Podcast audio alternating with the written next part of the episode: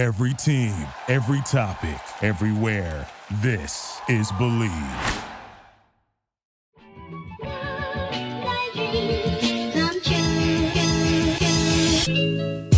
Thank you for tuning in to the JMU Sports News Podcast. Before we jump into the podcast, we have a quick word from our sponsor, Bet Online. Bet Online would like to wish you a happy new betting year as we continue to march to the playoffs and beyond. BetOnline remains the number one spot for all the best sports wagering action for 2022. New year and a new updated desktop and mobile website to sign up today and receive your 50% welcome bonus on your first deposit. Just use our promo code BLEAV to get started. That's promo code BLEAV, B L E A V, to get started. From football, basketball, hockey, boxing, and UFC, right to your favorite Vegas casino games, don't wait to take advantage of all the amazing offers available for 2022. Bet online is the fastest and easiest way to wager on all your favorite sports. Bet online, where the game starts.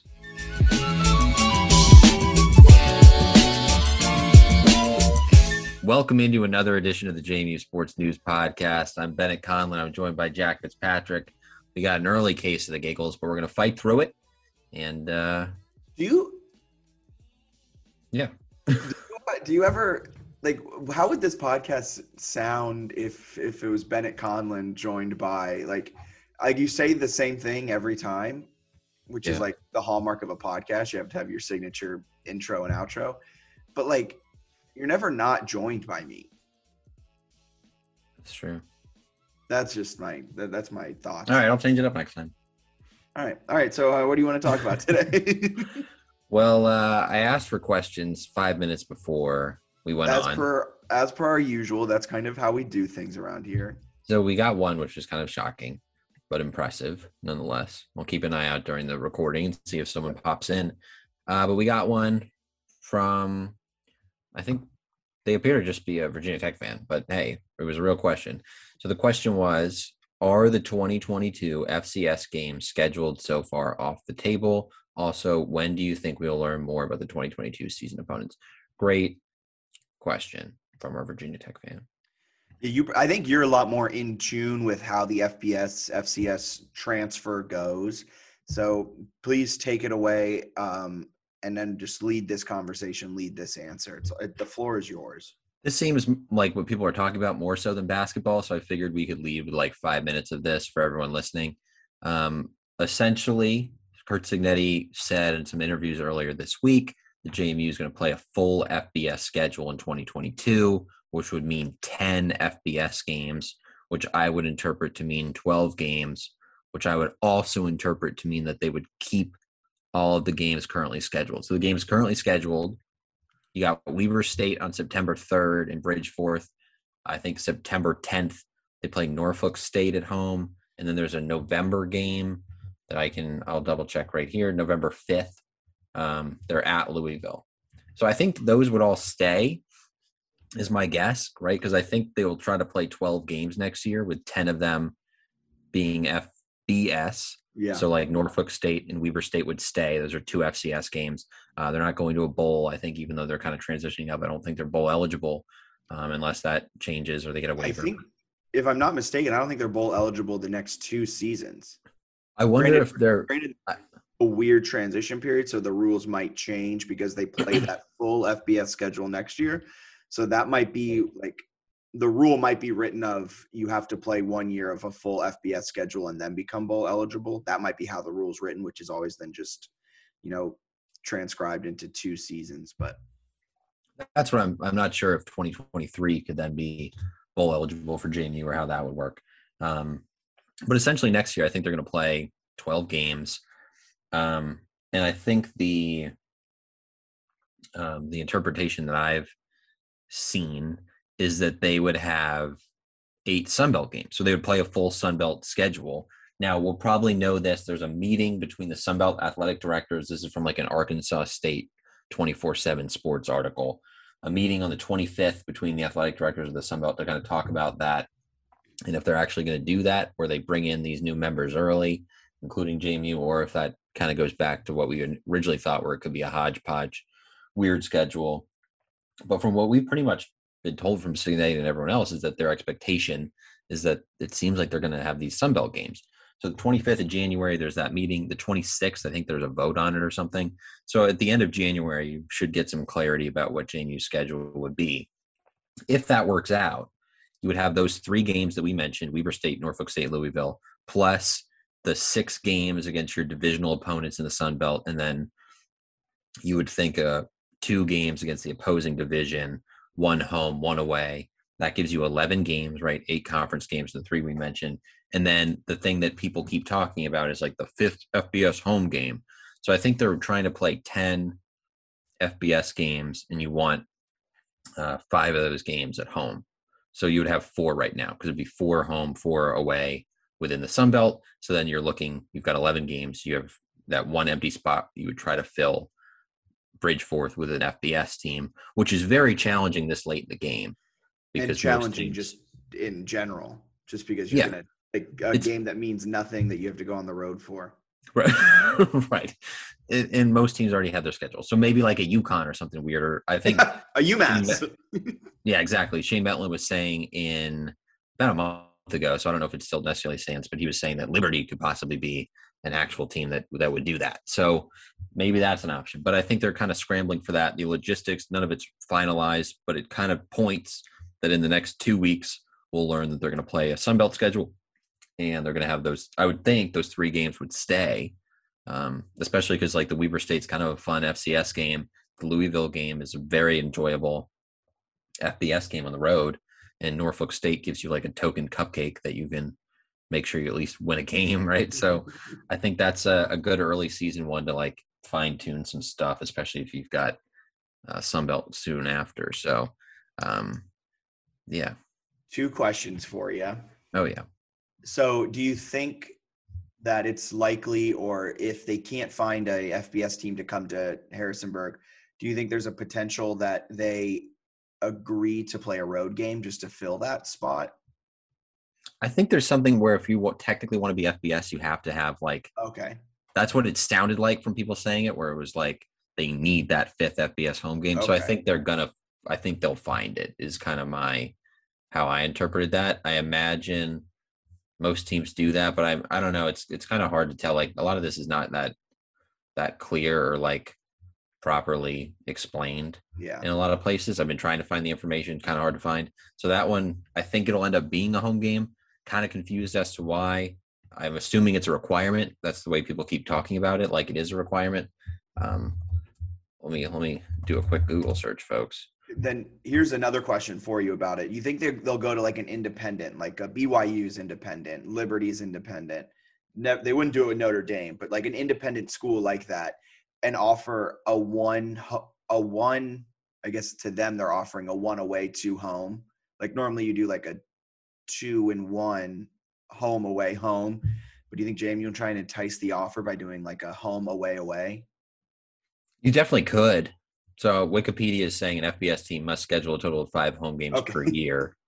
Um, I'm assuming that means like FBS games, but I, I guess I could be wrong because they do have two FCS games that would count. So I guess that's a little confusing there. Maybe it's something with the transition. I'm assuming it's a requirement. So yeah, yeah they could definitely do something like that, even with Liberty, right? Where they could. That's what like, I was hey. thinking. You, you go to Liberty and say, "Hey, you come. We need this game, but yeah, and we'll come because back. we're in such a bad spot, we will come back the next two years." I could see him doing something like that um, for sure. So that should we should get some clarity at some point in the next few weeks. Um, you want to have that done. Most teams try to get those done reasonably early in terms of the schedules. Most teams kind of have their schedules like pretty close yeah. to done, if not done. So yeah, hopefully that'll happen soon. And my guess is that does happen because otherwise, if you're JMU, you've spent weeks waiting around and and then have to like cobble together some schedule that would be yeah. just really challenging to do. So I think that will end up happening, but we'll we'll see. Could they play another Sun Belt team as a non-conference home game? So like, could they go to the other division in the Sun Belt and try and get them to come and play too? No, I'm just asking questions of, that cut like that pop in my head. I think a lot of those teams, and I'd have to double check on like the FBS schedule. Have a full schedule. I think they've got a full slate for the most okay. part, so that's why they already have to like mess up how they might do conference stuff, which could make it a little more complicated. But yeah, I think logistically for the Sun Belt, it's kind of a, not a nightmare, but I think there's a reason it's taken like multiple weeks to say anything, and that's because like, wow, this is super fucking annoying to come up with this. Um, you know what else is really annoying? Centeio won't be throwing to Antwane Wells Jr. next year. He's officially officially gone. He's gone to USC. Instead, he'll have a downgrade at quarterback in Spencer Rattler. Shame for Antwane US Wells. USC. That's the fake USC. I know. I didn't feel like Bennett's referring to our outline where I wrote Wells to USC. I didn't feel like writing out South Carolina. What can I say? Yeah, yeah. It's uh, we all expected Rattler to Wells, right? So no surprise there. Just the I mean, jersey they they're just wearing. fed him well. They fed him well, and you know that's all it takes. Where there's an article, I I forgot which site. Maybe it was the South Carolina two four seven site, something like that. Wrote an article and, and quoted Wells, and he said, um, "Yeah, they fed me well. That's why I went there." It's, it was a longer quote, but he was essentially saying they recruited me good, so I went there. I do not I do not envy the kids like in the portal because you're you're making if you're Antwane Wells, like you're moving up with the hopes of like I would think have a better chance of playing in the NFL, right? Maybe making some more NIL money and playing on a bigger stage. And you're making this decision really fast. Like he enters the portal and then within like a week or so, right? He's got all these offers. He has to go through which ones Yep. he likes. He has to he did make a South Carolina visit, which is where they, you know, fed him well.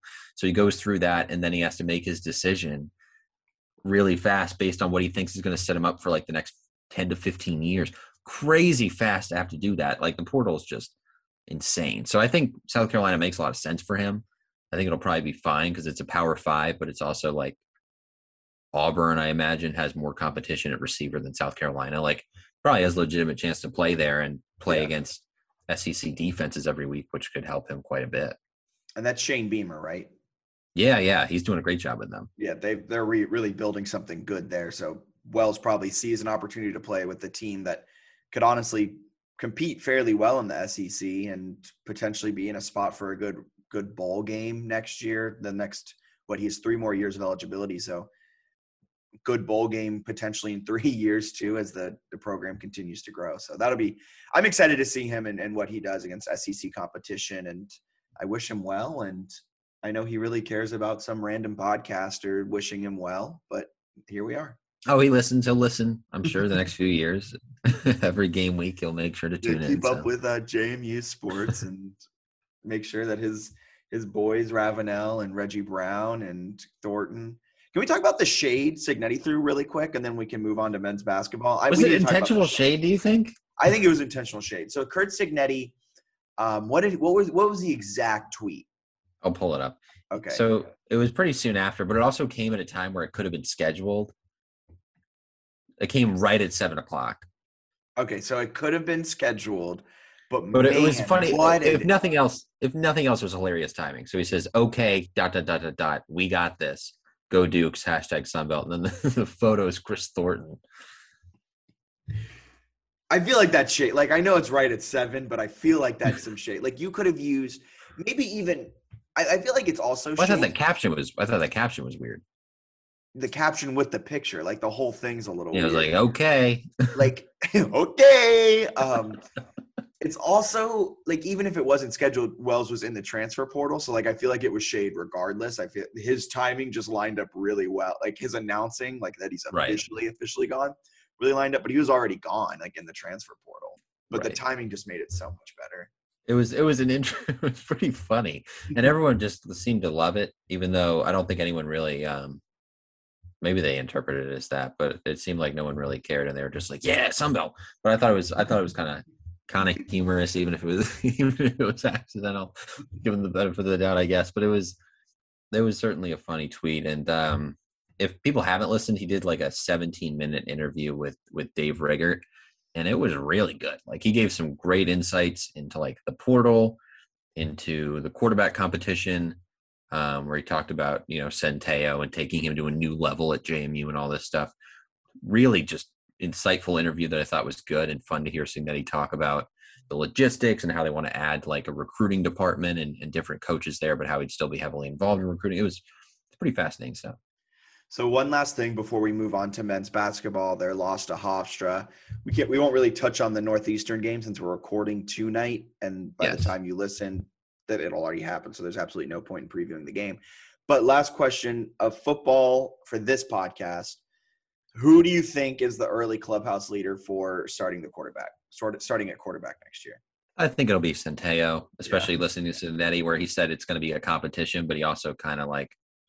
he said it's going to be a competition, but he also kind of like he mentioned we're going to take Centeio to new heights. He, right. Like you're not taking him to new heights after he started at Colorado State as your third string quarterback.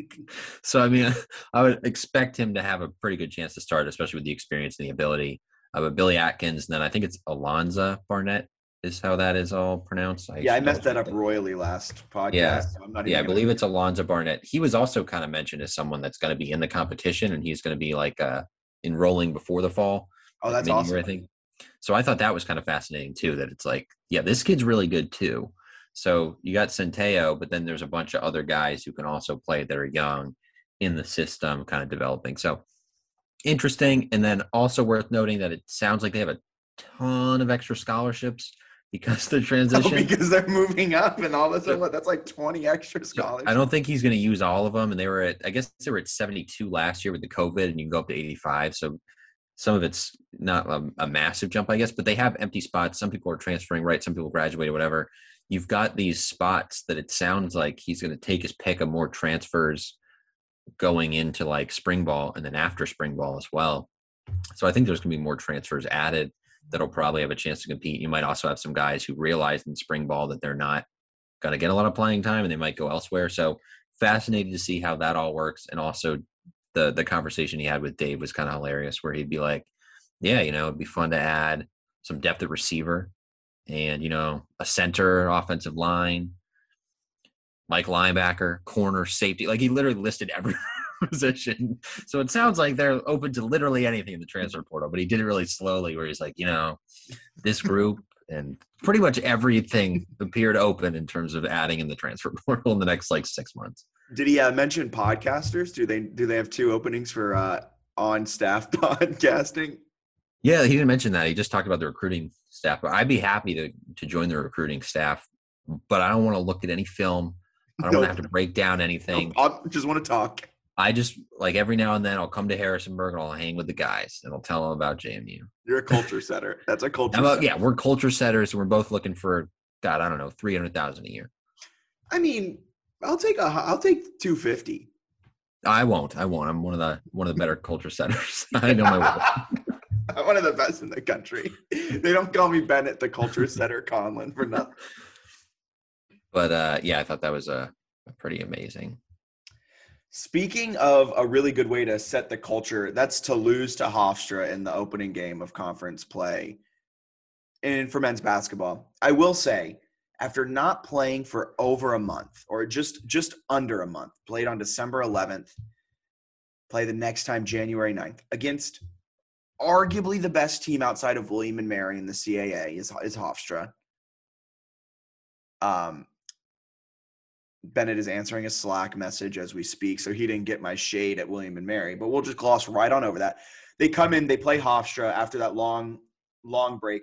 They compete really well. I mean, there were sloppy moments. There was a lot of missed um, missed opportunities, a lot of terrible turnovers, some questionable decisions to um, for shots. But with all that being said, they still put up 80. Offense looked really good. They lost 87 to 80. Uh, Hofstra kind of pulled away late. JMU had the lead um, with a few minutes left, and it was looking like they might pull off the upset, pull off the win.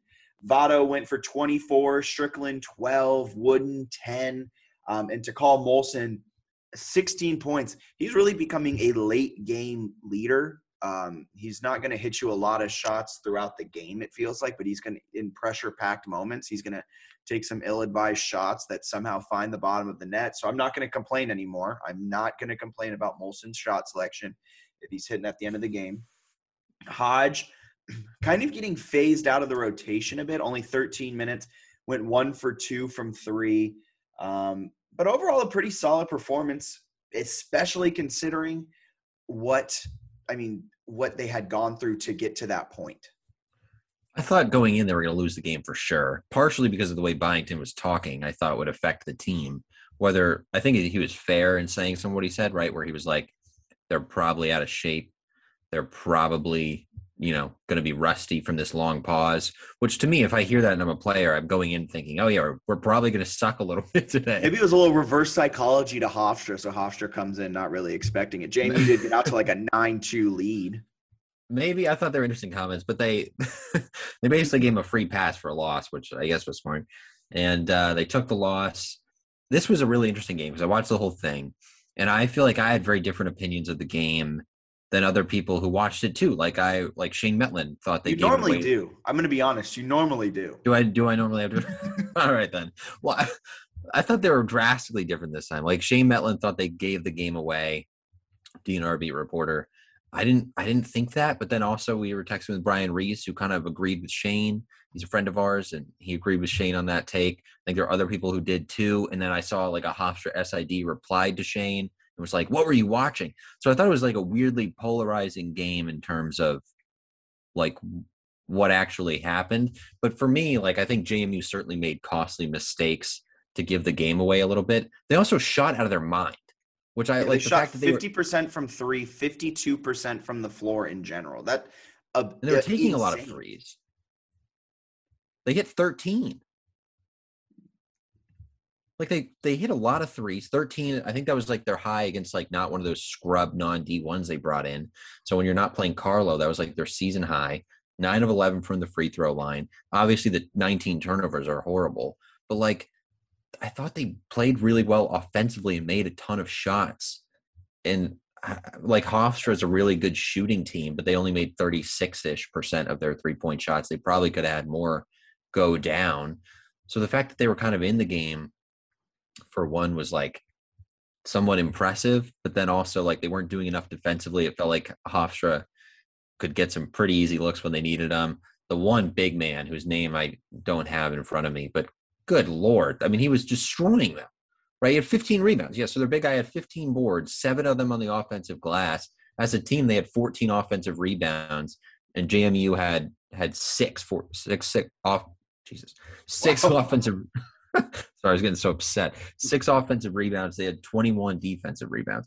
But like Hofstra was really good in the glass. They made some shots, like enough shots. I thought Hofstra was really good. I think Hofstra, you can make a case, is just as good, if not better, than JMU this year, especially given the long pause. So for me, like the fact that JMU was even in this game late was a really positive sign because I still don't think JMU is that good.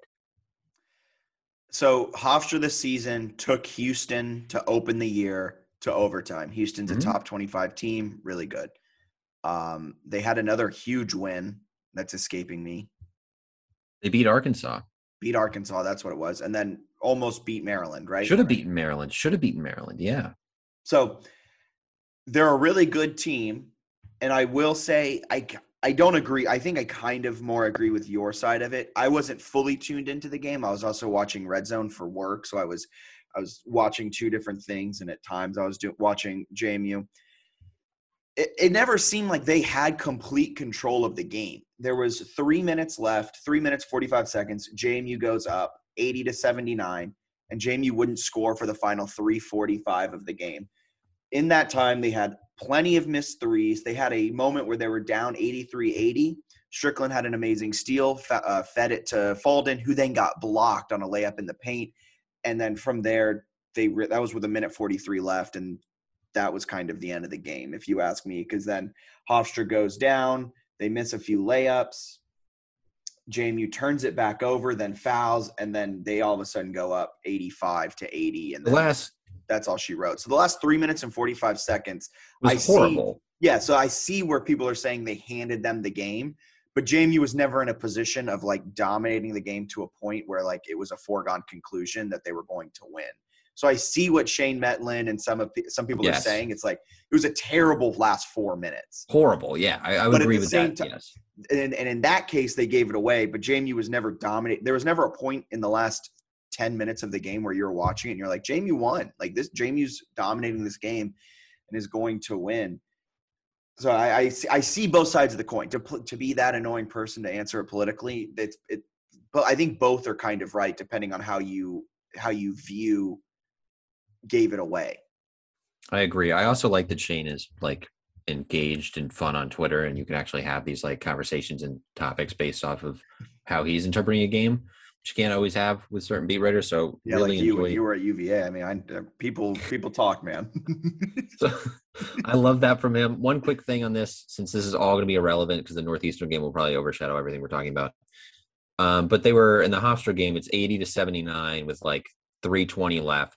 Vado Morse put on like this ankle breaking move and Jalen Ray oh, that was so dirty, and then missed the three. falls over but missed the three. They didn't end up scoring the rest of the game. That's one. If that goes down in that play, I think they, they they're going up four. I do think they end up winning. Like that was a sweet move.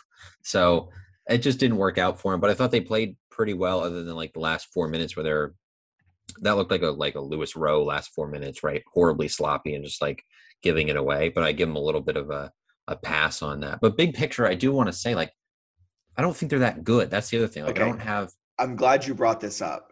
you already said this. I need to say my piece on this. yes. I agreed with you up until the UVA game. Like they won games they should not have won. They the, the Radford game up until that that moment I was agreeing with you. At this point in the season, I know they haven't played in a month and I, that that's their first game back. But at what point do you sit back and say, you know, maybe they aren't traditionally good, but they are damn scrappy and they are going to be in games they shouldn't be in. Like yeah, they're not going to run you off the court, but they find ways to win. Like at the end of the day, they're winning games. They're hitting shots. They shot 50% from three. I think this team is good. They're just not like your traditional good. And that sounds weird. Like they're a, they're really good but bad, but they're not bad. Do you follow? I hear what you're saying. They're like I, I don't think they're a bad team. I just feel like they're like JMU fans that are like, oh, how can you lose to Hofstra?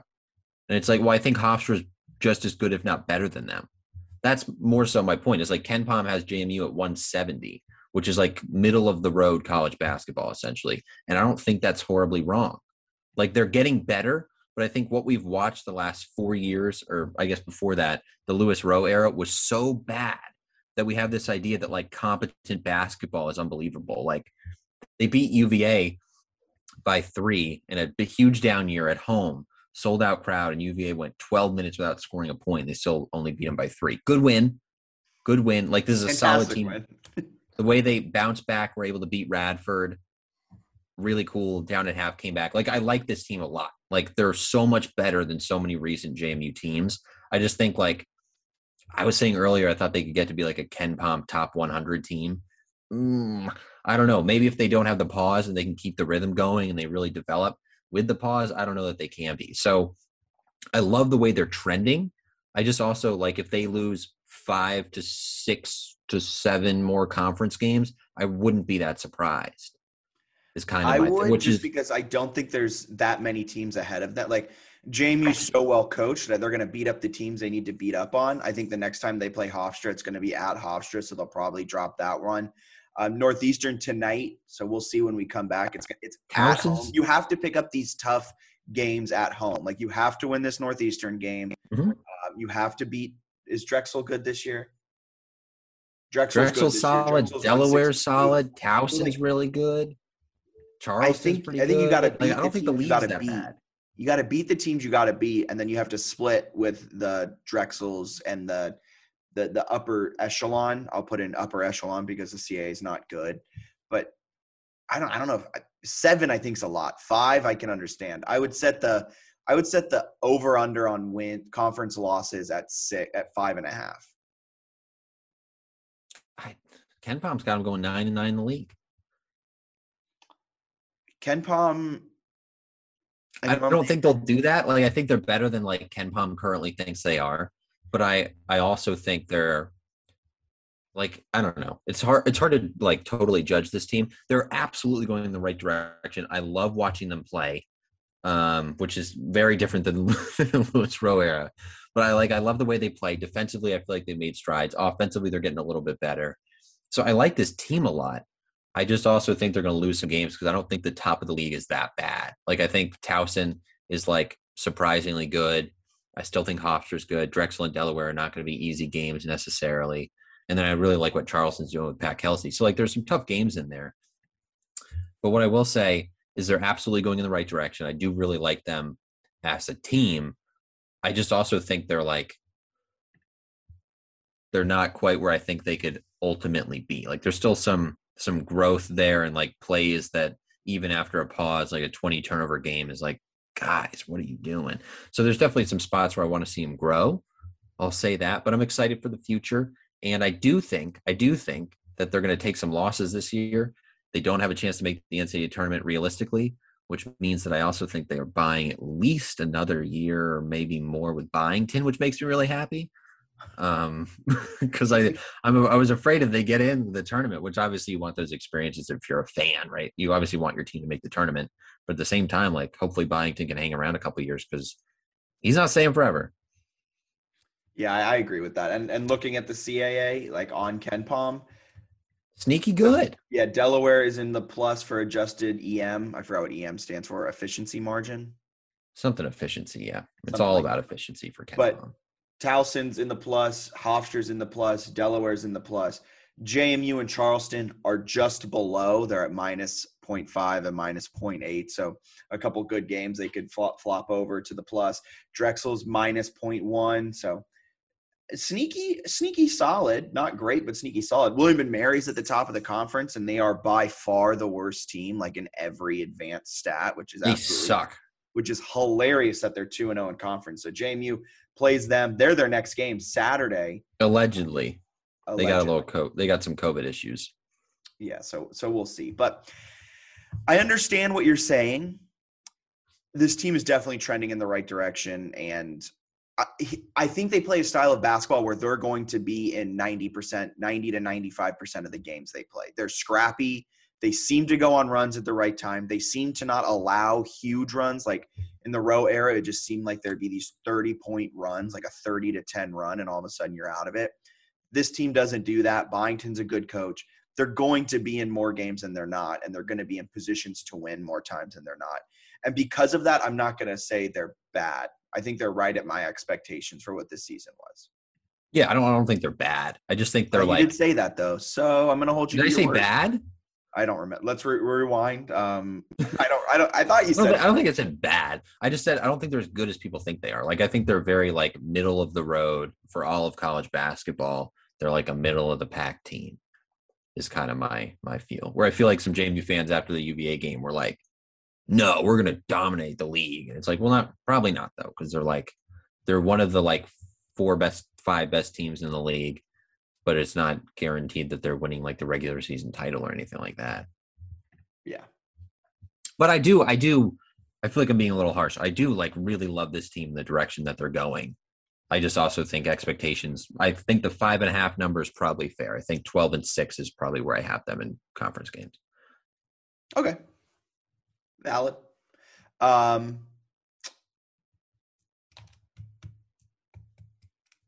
Here's a question for you. Okay. Good. Thank you for saving me there. I was floundering. We've talked about the Sunbelt move. Can you got to try to convince me here that the Sunbelt basketball move isn't going to be horrendously boring? Because the more I look at the Sunbelt basketball, it, it feels so so similar to what currently exists for, for JMU that it's making me a little bit sad. I'm trying to find. Because we're both big college hoops guys. I prefer. So I remember my take on it was Sunbelt is abbreviated by SB in KenPom. All right. Good to know. I would argue that moving to the Sunbelt's worse for basketball. Like there, it is a worse product than the CAA. The good news is you're scrapping the two scrubs and you're adding some good basketball schools. So they got that going for them. Who are they adding? I ODU can ODU can play a little bit, right? Marshall's not horrible. And then I, what is Southern Miss the other one? I don't know if Southern Miss is actually good at basketball. that doesn't that doesn't move the needle. I mean, what is exciting is that you get ODU, but you already had ODU every year. Marshall will be interesting. Sure. The Sun Belt move doesn't make me ex- what makes me excited about it is that there's with the way they're trending, there's potential to play in the NCAA tournament more like often. But then again, it's a conference tournament setup that's stupid that there's a good shot that you're the one or two seed and get upset randomly by Texas State or Hey, Texas State's balling this year. They're the best team they got. that's sad because their only adjusted efficiency margin is plus 0.57. Yeah, I mean it's it's a worse league than the CAA this year, but I think adding JMU, Old Dominion, Marshall, Southern Miss, whatever, makes it a little more competitive. But it's one that like I get. I'm starting to get pretty pumped about basketball, and to also look at the fact that they're going to have like conference games against Arkansas State in basketball does not excite me. Not not to say that like I'm stoked about a matchup with Towson, but they're like somewhat close. And I guess this will fix over time, but like we've seen them play enough. Like I've watched enough stupid men's basketball conference games. I know you have too. That like we kind of have an idea of like what Towson has. Like, oh, it'll be fun to watch Jalen Ray, which I guess will happen in the Sun Belt. But right now, I don't. I don't have any of that. I get that. And what I was saying earlier, like I remember when I was trying to convince myself how like when it looked like we weren't going to the Sun Belt. And I did a pretty darn good job because now I'm sitting here kind of with the same thoughts. I'd rather win a, a basketball national championship than a football national championship. Basketball would be so sick. Like, like basketball would be so much fun, and like that's never going to happen. It was probably never going to happen. It was never going to happen. In the CAA, but like my the was, CAA like, was setting him up for success.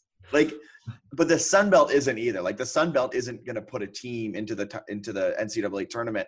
They're not going to rattle off two wins and find themselves sitting in the Sweet 16 and get a bunch of money for the conference. Like that's my thinking behind it too. Is not even is it a good conference? Is there like one head and shoulders better team than the rest of them that can win a game or two in the comp in the NCAA tournament and bring money in for the conference? CAA was living off of VCU and George Mason's run from what Mason's run was 2000 and I was in third grade, I think. So 2000 and Was it 5? maybe George Mason Final Four? 2005, and then VCU's run in like 2006. okay, so 2006, and then VCU's run in like 2009, 2010. Uh, 11, 2011. Oh, damn, I was off by a year on both. But like the, the CAA just essentially ran out of that money like in the last three years. Like I've been feeding the conference for so long. So you kind of hope you can get one team that's just good and can can rattle off a couple of those wins. I don't see that in the Sun Belt.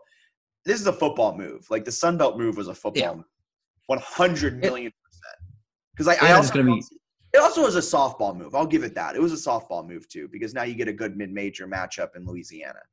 Even baseball's gonna be sick. Like they're good. You better get good. Our baseball team sucks, so I don't care. But I think it puts them in a spot where like everyone else cares about it and is good. Where I think the the people in the valley are gonna get to a point where it's like, all right, like Jeff Bourne, show me a baseball product that fits where we are. So I think they'll they'll eventually figure that out. Well, I'm sure we'll talk about baseball this year as Chase DeLauter hits like 500 and draws a bunch of intentional walks, and the Dukes drop like 12 games below 500 because they have an ERA of 12. Um, but that'll that'll be fun to track. Um, no, we'll see what happens with them this year. I'm kind of interested. I think the one thing that does excite me is like the possibility that JMU and ODU become the best basketball teams in the Sun Belt yeah. and you would have like a Sun Belt championship, like for a spot in the NCAA tournament with like Old Dominion. Like that could get me excited, or even like a Marshall. So I'm holding on to hope that that happens. Even an App State. Like Even I feel like I feel yeah. like those like regional rivalries like are the same to me, are a little bit better even than what Towson is and what UNCW is and what I'm trying to think of another like Northeastern is. Like App State, Marshall, and ODU are a hundred times better than those three schools. Right. So I'm I'm interested to see how that plays out though, because I feel like you got the new arena. I know we're getting pretty amped about like the future of the men's basketball program. And then you look at like some of the matchups and I'm like, ugh. so we'll see how it plays out. But I've I don't know. That makes me somewhat sad. And I guess kind of excited that the the football team seems like it's moving into Sunbelt games immediately. So as we move into basketball season, we can kind of adjust a little bit and get used to those teams. And I don't know. I'm not saying I'm looking for like a fight to break out, but if there's some sort of like weird rivalry that develops, I think within fan bases or anything in basketball, that could be helpful to add something to it, a little juice. The, the rivalry right there, it's already it's already there. It's ODU. Let's just rekindle it. Let's let's start adding ODU barstool and ODU random fan really just stoking the fire. So it's a great idea. that um yeah, that'll be an interesting one for sure. And I don't know if any of the other teams really move the needle, but hey, we'll Stupid find out. question. Stupid Yeah. question. JMU, are they NCAA tournament eligible next year? I think I think all the non-football teams, and I guess this will probably maybe be more official, also in in uh, January 25th or 26th. Okay. But it sounds like they're all going to be like actual Sunbelt members in 2022. Okay. Like So I guess starting in the summer. So we could see Byington coach his way to the Final Four next year. We yeah, I think we could see Byington do that. I kind of I don't know, man. I like the roster. I still think uh, the Hofstra game, big picture talk, kind of showed why we've gotten on here, especially you, and sort of harped on the need for a big man because they got bodied in the post. They're going to get bodied all year. It's going to be a problem. They need. I love Sule. Sule is a great offensive threat. Wooden is great offensively. Do you see where I'm going with this? Yeah, I mean, like to have a guy that Hofstra had that could give you 15 rebounds. That's probably not Seven happening. offensive boards. Seven offensive. Boards. I don't even care about the defensive end. Like, like they're going to Also- get their rebounds. I care about the offensives. Like, give me second chance opportunities. That's where the game's won and lost. I can guarantee you that Hofstra outscored JMU by more than seven in second chance points. he also snagged a lot or got close to getting a lot of balls. Like he was just tipping them and making like guards come in to rebound, and, and which then in turn sort of maybe limit some of their fast break opportunities for JMU, which loves to push the tempo. It was just really good stuff from uh, from Hofstra's bigs.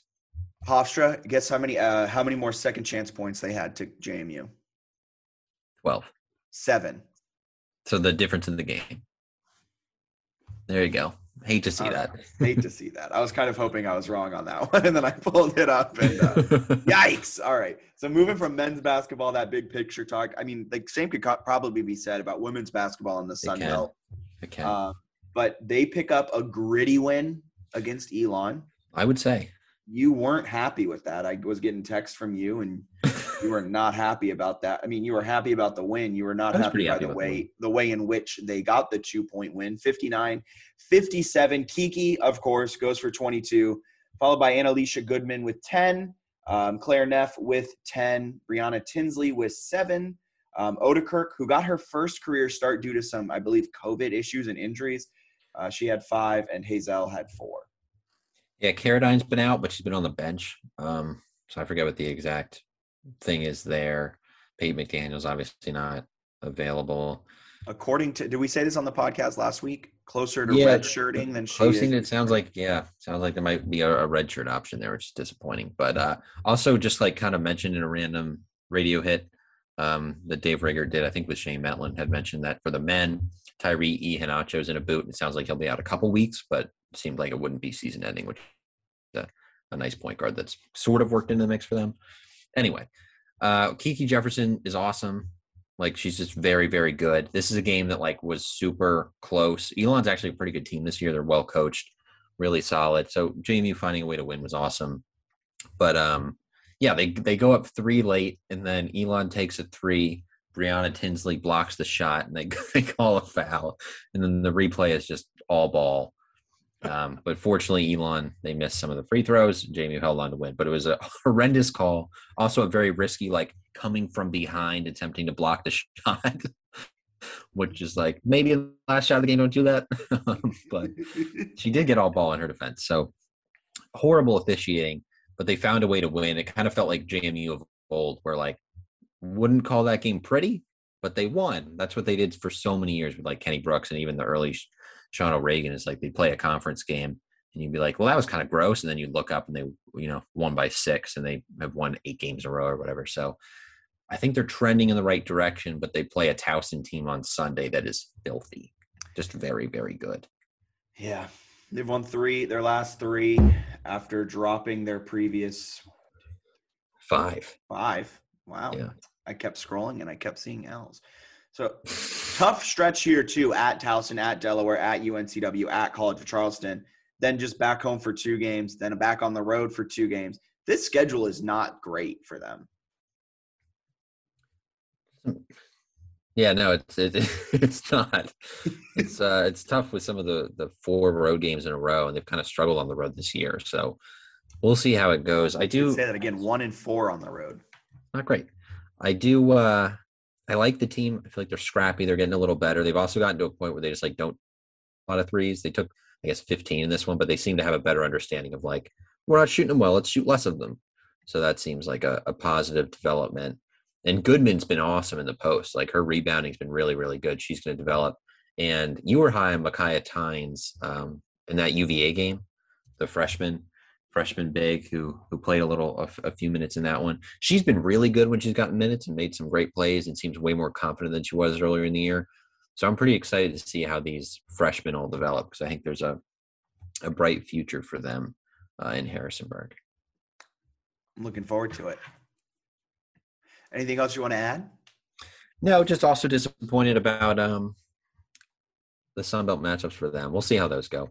But uh, I'm uh, I guess the CAA ones for them, I feel like don't even have as much of a rivalry because they tend to just like smack everyone except for like the occasional team. So that except one, I maybe they face off with the team in the CAA tournament. Right, right. Every regular season game, they just stomp people.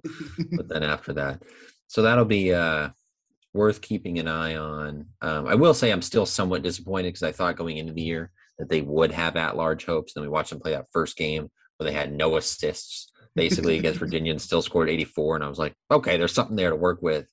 Um, but then when they started to drop some of those like possible winnable games at Liberty, Buffalo, GW, you realize pretty quickly it was going away. So I think both teams, no at large NCAA hopes. Um, that makes me sad. to see a bunch of cowards for not letting them uh, compete in the conference tournament. So that still makes me sad. But excited to watch both these teams the rest of the year. I do hope that their COVID pauses allow them to you know get back and then play the rest of the year and the other teams can stay healthy and they can play a bunch of these games and uh, get the most out of my flow sports subscription that i'm excited to cancel in the near future. Yeah 100% and uh, it's kind of a shame that coach o will have not won a caa tournament and he's been here for six years? Yeah it's getting a five getting years. a they did a graphic the other day that i thought was really good that was like like Coach O at JMU, and they included all this stuff when he was an assistant. All the all the championships and stuff. And I was like, that's, in his that's defense, clever. In his defense, he should have had like in the CA tournament. Last year they just lost, but they should have like two. Like they had the one where they all got hurt, and they had COVID when they were going to absolutely nuke people. So that was they've gotten kind of screwed. But uh, before right. we finish, before we finish, yep. we didn't do a year in review, but we can do a quick quick. Oh, I feel like I feel like this yeah, we failed now. Two, we've had two episodes in the new year. Maybe we do year in review next, an actual year in review next podcast because there will really be no football. So how about we how about we plan this? We'll say it on the podcast so that we'll actually do it. But you tease it now, quick tease of the year in review. But next week's podcast, which will be dropping on probably Wednesday of next week, uh, we'll do a full full year in review of 2021. I like that with maybe a partial look ahead with some stuff we're looking yeah, forward to perfect. in 2022. Love it. That'll give us a good one for next week because uh, we'll actually yeah, have time to prepare. Yes, and it'll probably be pretty um pretty light, I would think, because we're still a little ways away from lacrosse, softball, baseball, and the basketball season is kind of trudging along. But there's a seems like a legitimate chance that William Mary can't even play JMU over the weekend for for men's basketball. We'll see what happens with with the women's team and and how the other sides go with COVID, all that stuff. But yeah, probably a good. Let's not bring. Let, us not bring down the vibes. Jesus. Sorry, it's, it's my new tradition where every week I go on like a weird COVID rant. So we're two for two in 2022. That's what I'm looking forward to. Do you have a year in review tease at all? What, what did you want to say? Oh, I was going to say, I thought we were getting so close to you know being into 2022 that we were going to scrap it but then you really got me excited so we're not going to scrap it. I was going to say we could pick a couple things we were looking forward to off the top of our heads. Okay yeah we'll, we'll do a full-on thing next week so not a great tease. as bennett spirals into his weird rants um, i'm jack fitzpatrick. Thank you guys for tuning into the JMU sports joe judge has been fired. No he's not. No he hasn't. I love this podcast. Hold on let me love the no, he has, he has. Thank God. All right, for Bennett Conlin, my name is Jack Fitzpatrick. Thank you guys for tuning in for the JMU Sports News podcast presented by Bet Online. Congratulations, Giants fans. Your uh, hellish nightmare is now over. See ya.